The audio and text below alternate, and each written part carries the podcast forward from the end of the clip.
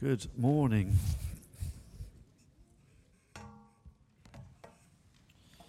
It has been an amazing week, hasn't it? Um, it's been exciting. I totally hear what Jan says about being tired. It's been a bit full on, but um, but here we are, and I think there's this tangible sense that God is doing something, that God is. Um,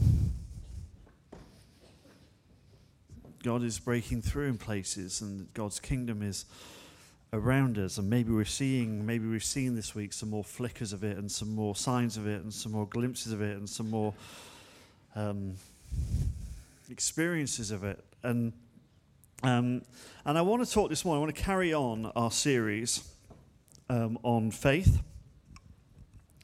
and um, we've been looking at faith, and it feels like it's the right thing for us to be pushing into and digging into over, over these weeks. What does it mean to be a church of faith? What does it mean to be a people of faith? What, what does faith look like? And what does faith not look like? Because I think sometimes we can, um, I think sometimes we can be more influenced by the, the dominant worldview over things than we, we think. We think things are Christian when actually they're quite infiltrated by the dominant worldview.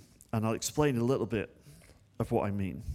Um, we live in a world that um, loves formula, loves knowledge, loves to have everything nailed down, measured, evidential. We want to be able to prove it. We want to be able to evidence it. We want to be able to know it.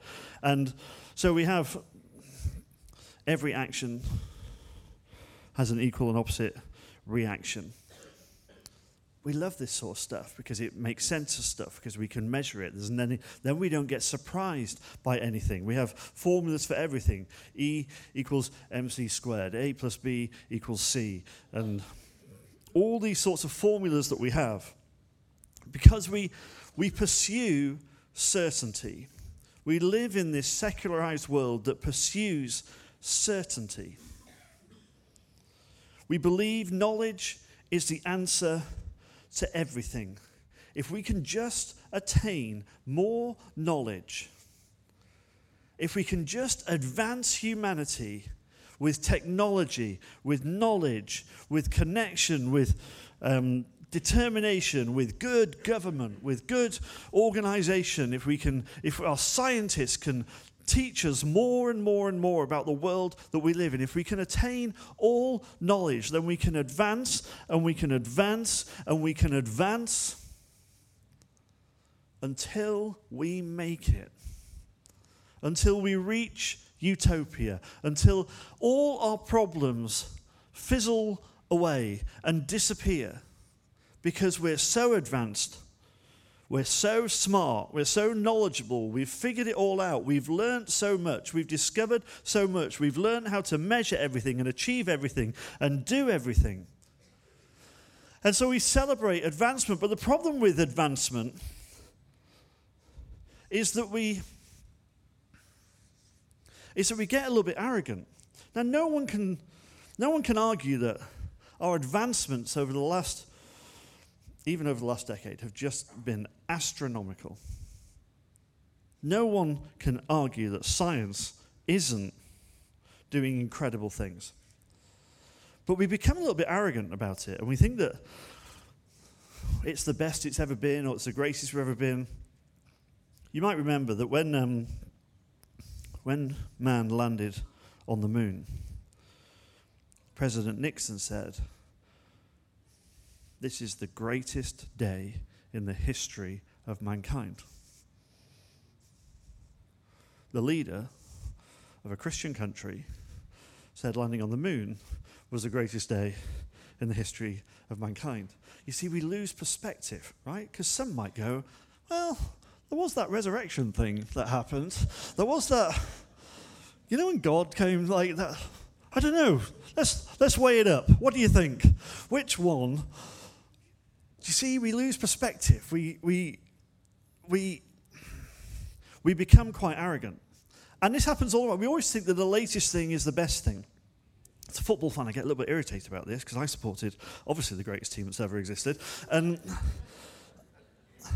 with a decades of success. And then last year, Manchester City finally get around to winning some stuff, and suddenly, oh, it's the greatest team ever. And then this year, Liverpool haven't even won anything. They're going, oh, it's the greatest team ever. And like, because we have this sort of arrogance that kind of goes, the latest thing is the best thing. And we lose perspective of everything that's gone on before. I know it was a cheap shot, but everyone's gone, uh, we lose perspective of everything that's gone on before because this is the greatest and we're going to advance. And so we're so advanced and the moon was an incredible thing. The landing on the moon was an incredible thing. But look at the advancements in just in the last few years. Look at what we know. Look how connected we are. Look how much mankind has advanced and developed and progressed. And there's this secularized worldview that we live in that says that if we can just attain more knowledge, if we can just progress, then, then we can reach this point where everything, all our problems disappear. We reach this utopia. And we don't need religion anymore. We don't need faith anymore. We don't need any of this mystery stuff anymore and this fairy tales and whatever. We don't need any of that stuff anymore because we know, because knowledge is power and knowledge is certainty, and we know. And the problem is that we're hitting a bit of a crisis in our secularized world view. Because we're advancing and we're advancing and we're advancing. We're making more advances. I said a couple of two or three weeks ago that if you go back 20 years or so, 20, 25 years, 30 years, change would happen once in a generation. Significant change would happen in our society about over about 20 to 25 years. And now it's happening over about a year to 18 months.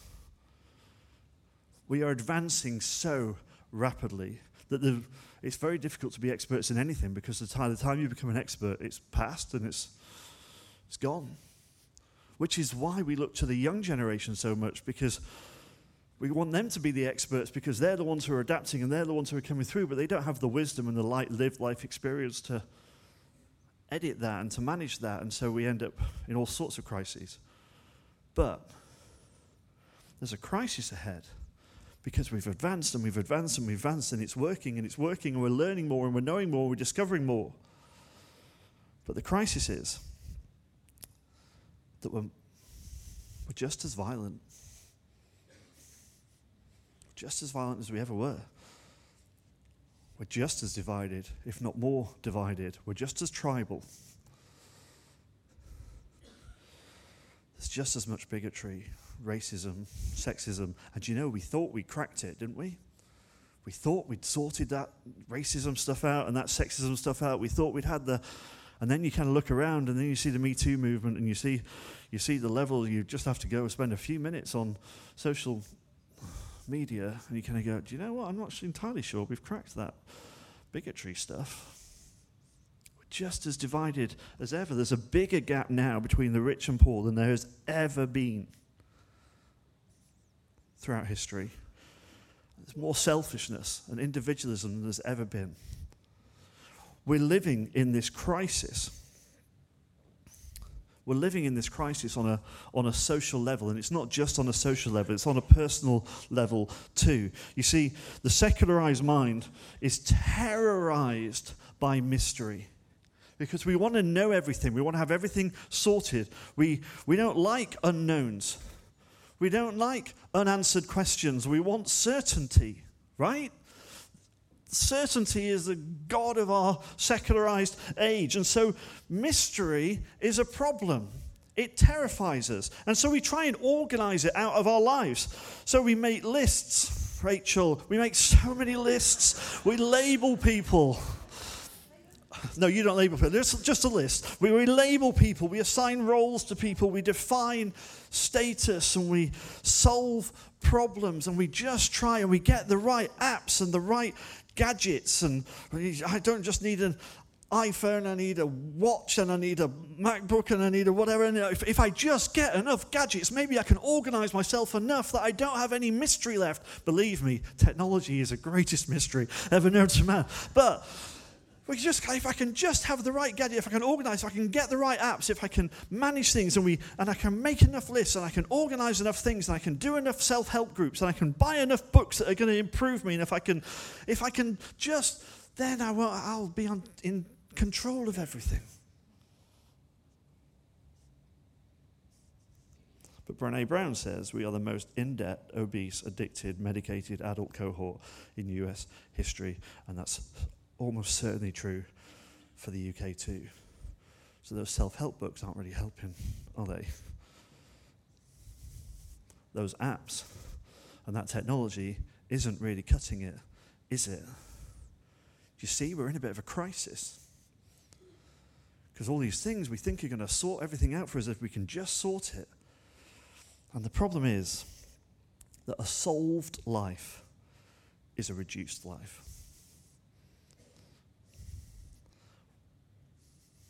We're not created to know everything and organize everything and be on top of everything and not have any mystery or any wonder in our lives. A solved life is a reduced life. You see, we've forgotten to live.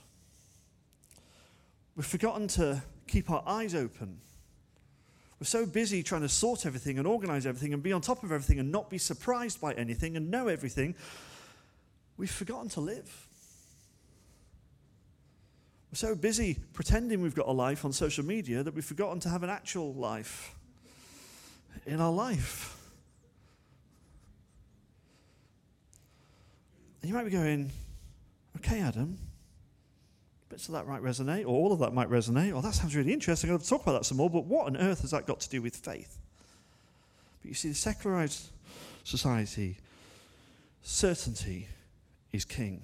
Certainty is everything. And so what we do is we say that faith is certainty. And you see, this is what we do in the church. If you just believe enough, if you're just confident enough, if you just pray enough, if you get your spiritual life right and you have enough faith and you clench your eyes and you close your eyes and you clench your eyes, maybe God will answer your prayer. And we say faith is certainty. And we you will hear sermons preached about this. You can go online now and you can go on God TV and you can go on all these things, and there'll be somebody preaching that, oh, if you have enough faith, and so then the flip side you see, then certainty becomes a virtue, and therefore doubt, questions become weakness and failure and suspect. You can't doubt, you can't have questions.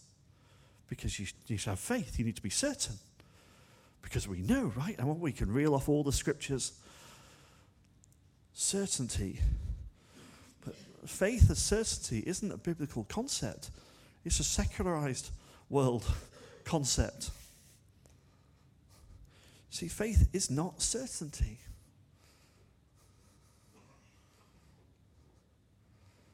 And if someone's telling you if you just have enough faith, then everything will work out right, all they've done is adopted the worldview and overlaid it with our faith. See, faith is not a psychological concept, it's not just something that happens in our mind. If I get my mind right, if I have the right attitude, if I pray enough, if I, if I believe enough, then it'll happen. No, but faith is not a psychological concept. Faith is a covenantal concept. It's about relationship. Faith isn't knowing what God is going to do. Faith is knowing what God is like and committing to that, knowing who God is and committing to that relationship and committing myself to that relationship and committing my own faithfulness to that relationship. But you see, relationships are messy. More about who we are called to be than what we are called to do. Because God is always trying to forge character in us, develop who we are. It's this path of discipleship that we go on. So God is always more interested in who we are called to be than what we are called to do. Because if I have my character right, if we have our relationship right, if I'm walking with God right, then wherever I am, I will fulfill my calling. Whatever situation I'm in, I will bring about the kingdom of God because I'm in relationship with my Creator. See, sometimes we see God as a bit of a pit stop on a race. And we pull into the pits and we go, okay, God, what's next? Which, what job do you want me to do? Or what, what place do you want me to be? And God goes, well, I'd really like it, you know, if you could, like, whatever, move to this country or go and be a missionary here. And you go, great, I'm off. And off we go and we go and sort it. And then maybe a couple of years later, we kind of go back and go, that was a terrible, terrible lap. But anyway, um, what, what do you want to do now? Because that really wasn't working out, and I've had a bit of a burnout, and I've had a bit of a meltdown, and a total car wreck around the corner. But what do you want to do now? And we see God as some sort of pit stop mechanic rather than our co driver, co pilot with us on the journey wherever it goes. And so we call to this long obedience in the same direction. But you see, when things go wrong, when things go wrong, we can might step out on this journey, but when things don't seem to be working out, when we feel like it's not panning out the way we thought it would, and things seem to go wrong, then what we tend to do is we tend to resort to what we know. We tend to resort to what the world tells us is real. We tend to fall back into, well, I just need a bit more certainty. I just need to organize things better. I just need to get my spirit. I just need to be a better Christian. I just need to, whatever it might be.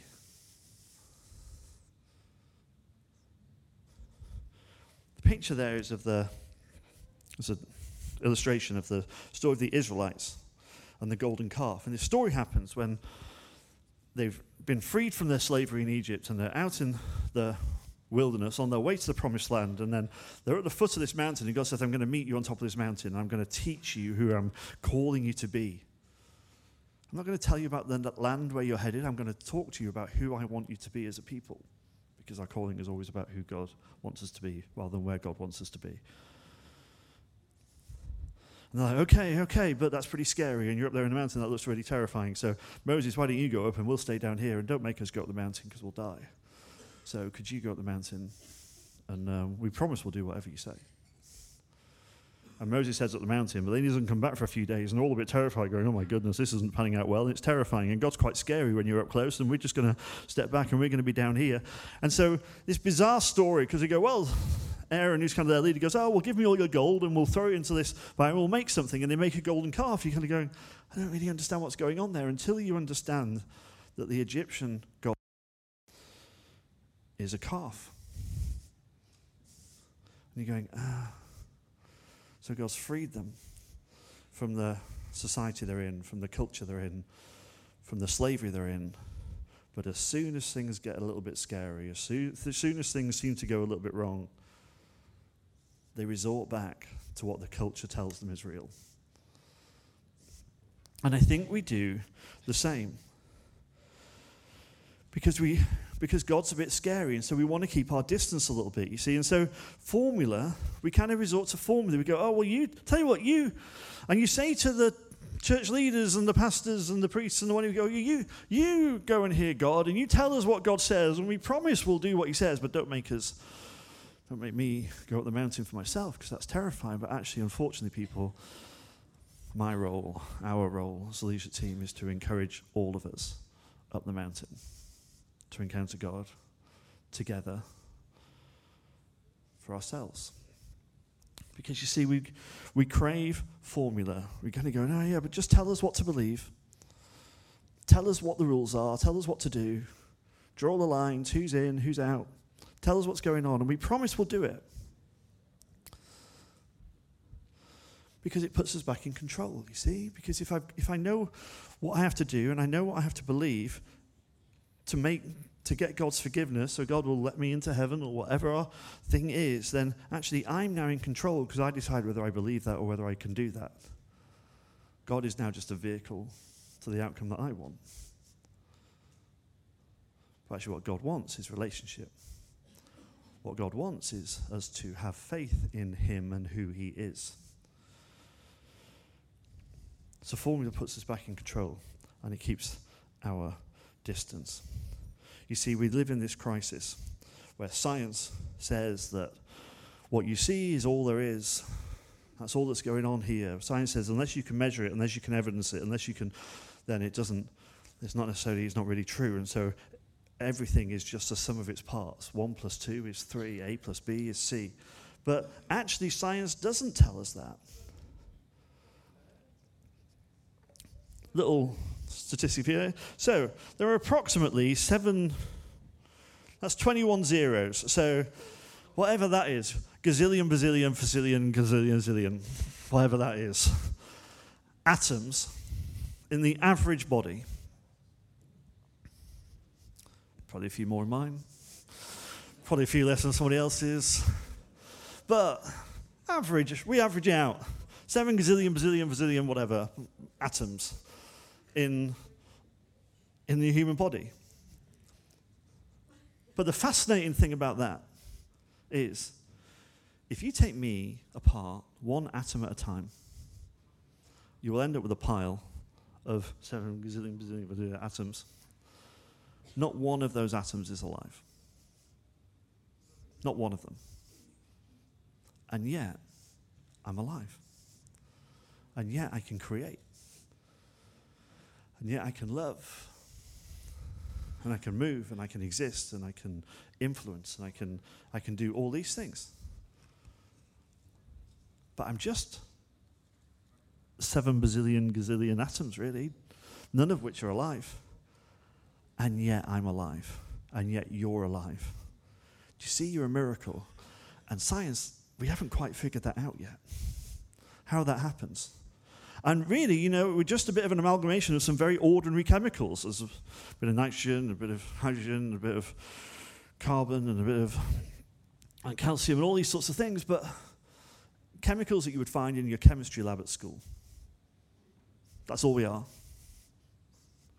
But if Guarantee you, if you go into school tomorrow and go, actually, sir, can I just have a couple of hours in the science lab? I'm just going to throw a few of these things together. You're not going to come out with me. So, and you might be pleased about that, but what you're not going to do is create life because we don't know how to do that. And the other amazing thing is that it just suggests that maybe there's more going on here than just the A plus B equals C and the 1 plus 2 equals 3. There's, that we're more than just the sum of our parts is. Do you know that your atoms change as you live? So even your bones, all the atoms that make up your bones, change over the, over the period of about nine years. Every single atom will be a different atom in you. Doesn't that blow your mind? So if you go back a decade ago, there probably, there probably isn't a single atom that is the same atom that makes you. But I bet you have memories that go back more than 10 years. How does that happen? What, what's that? I bet you have dreams and you have hopes and you have desires and you have plans and you have skills and you have personality and you have DNA and you have, you have all this you have all this stuff about you. We kind of go, we don't quite know how that happens and how these atoms that are currently you know to be currently you and not the last person that they were or the last thing that they were at this point in time because you're you, but your atoms have just had a bit of a re jig about. They, we are more than the sum of our parts. There is more going on here than just what is measurable. Which brings me to this picture. As followers of Jesus, we, there is this suggestion there is, there is another reality that we are living in called the kingdom of God.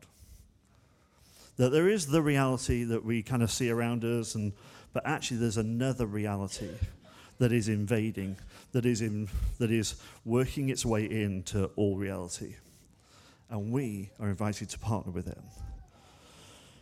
Jesus starts talking, saying things like, Well, the kingdom of God is near, and the kingdom of God is at hand, and the kingdom of God is among you, and the kingdom of God is in you, and the kingdom of God is yours. And sometimes we make the mistake of equating church with the kingdom of God, and we have missed the point profoundly when we do that because the kingdom of God is so different and much more than gathering together as a church. However great the worship is, kingdom of God is amongst you and it's near. You see, and we kind of drew, grown up in this sort of again, secular idea and Greco Roman idea of, well, heaven's up there somewhere and it's not really real, and the real reality is everything that's here. But this, what Jesus seems to point to, is going, no, is another reality, and it isn't just somewhere else, otherworldly. It is next to you, and it is among you, and it is in you, and you possess it. And you can bring this about. And this is what we're called to as church. This is what we're called to partner in. This is what we're called to partner in. The kingdom of God is near. He says, If you have seen me, you have seen the Father. Whatever you ask for in my name will be given to you. You will do even greater things. I will be with you even to the end of the age. See, God isn't somewhere else, God is right here. There is so much more going on than just what you can see and measure and taste and touch. There is a different reality amongst us. But it requires mystery. In a world that insists on certainty, the kingdom of God is about mystery. And you see, mystery is not to be understood or defined, which is what our instinct is to do. Oh, that's something I don't quite understand. So if I read hard enough, study hard enough, think hard enough, then maybe I'll understand it, and then I could probably write a book and I could make a lot of money. Neither of those things are true. But it's because we want to control it, because we want to turn that mystery into a certainty.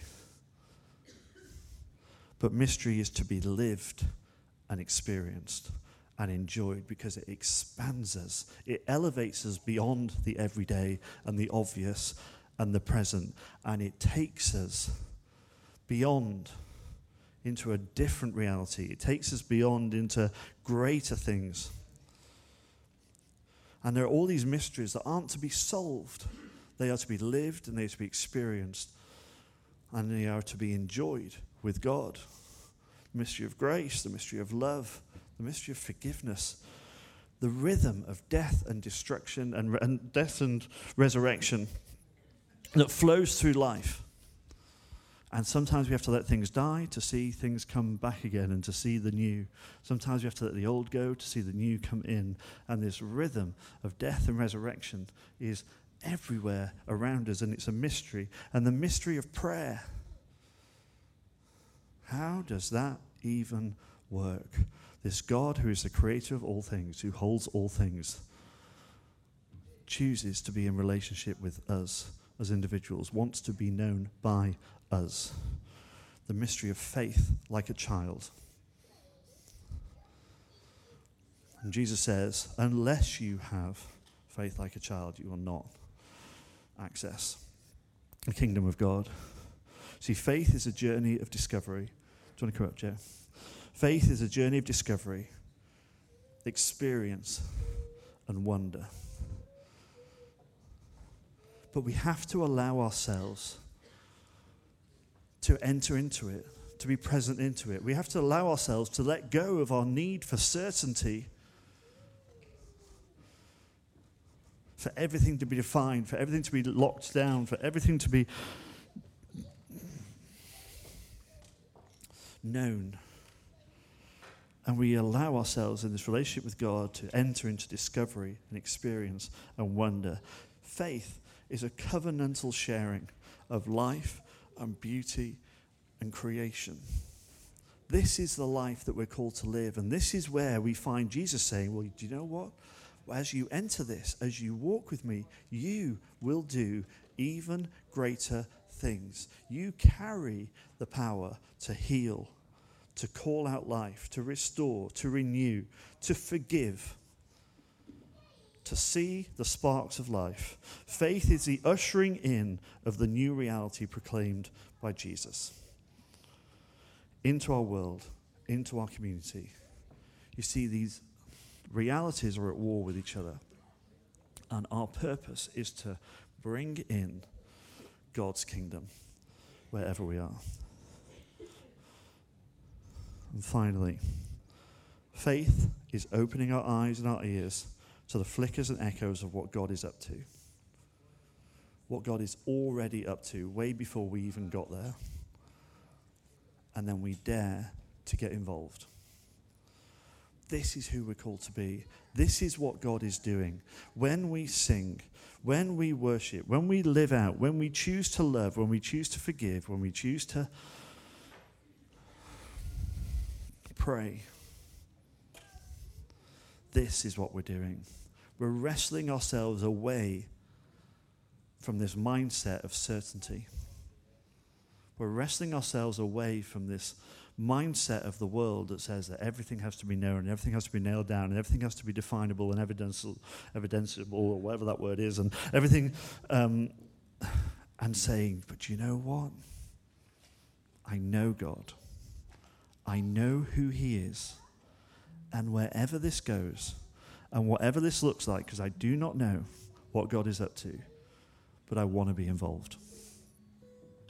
I want to have my eyes opened and see more of these flickers and glimpses. I want to have my ear, ears open and hear more of these echoes. Who else wants that? I think a lot of us do, right? So why don't we pray for that? If that's something you want, why don't you stand now and we'll pray for it? Don't just stand because the person's next to you, stand in, or just like let this be a commitment and a covenant. Because faith is about covenant.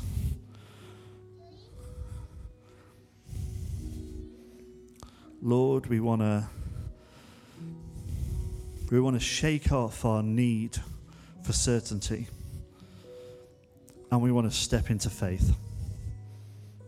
Taking the next step when we don't know what's after it walking that walk arm in arm with you wherever the path leads because we know you are God and we know you are good. And Lord, open our ears and our eyes to your reality, to your kingdom. May we see more and more of you. And may we have the courage to join in, to get involved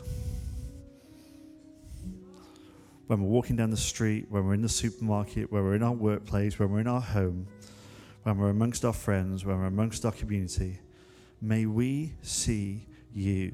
May we recognize the echoes of your kingdom.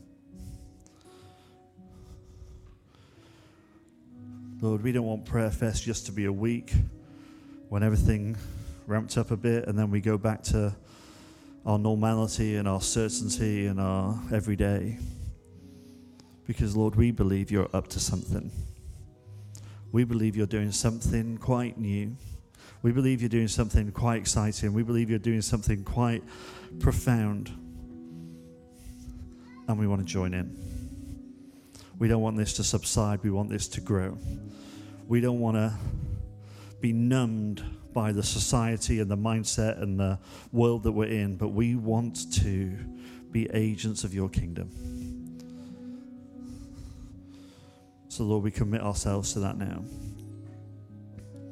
We commit ourselves to you and to your kingdom. And may we be people who embrace mystery, who have eyes and hearts that are able to wonder. And may we be people who are known by you and people who know you. Amen.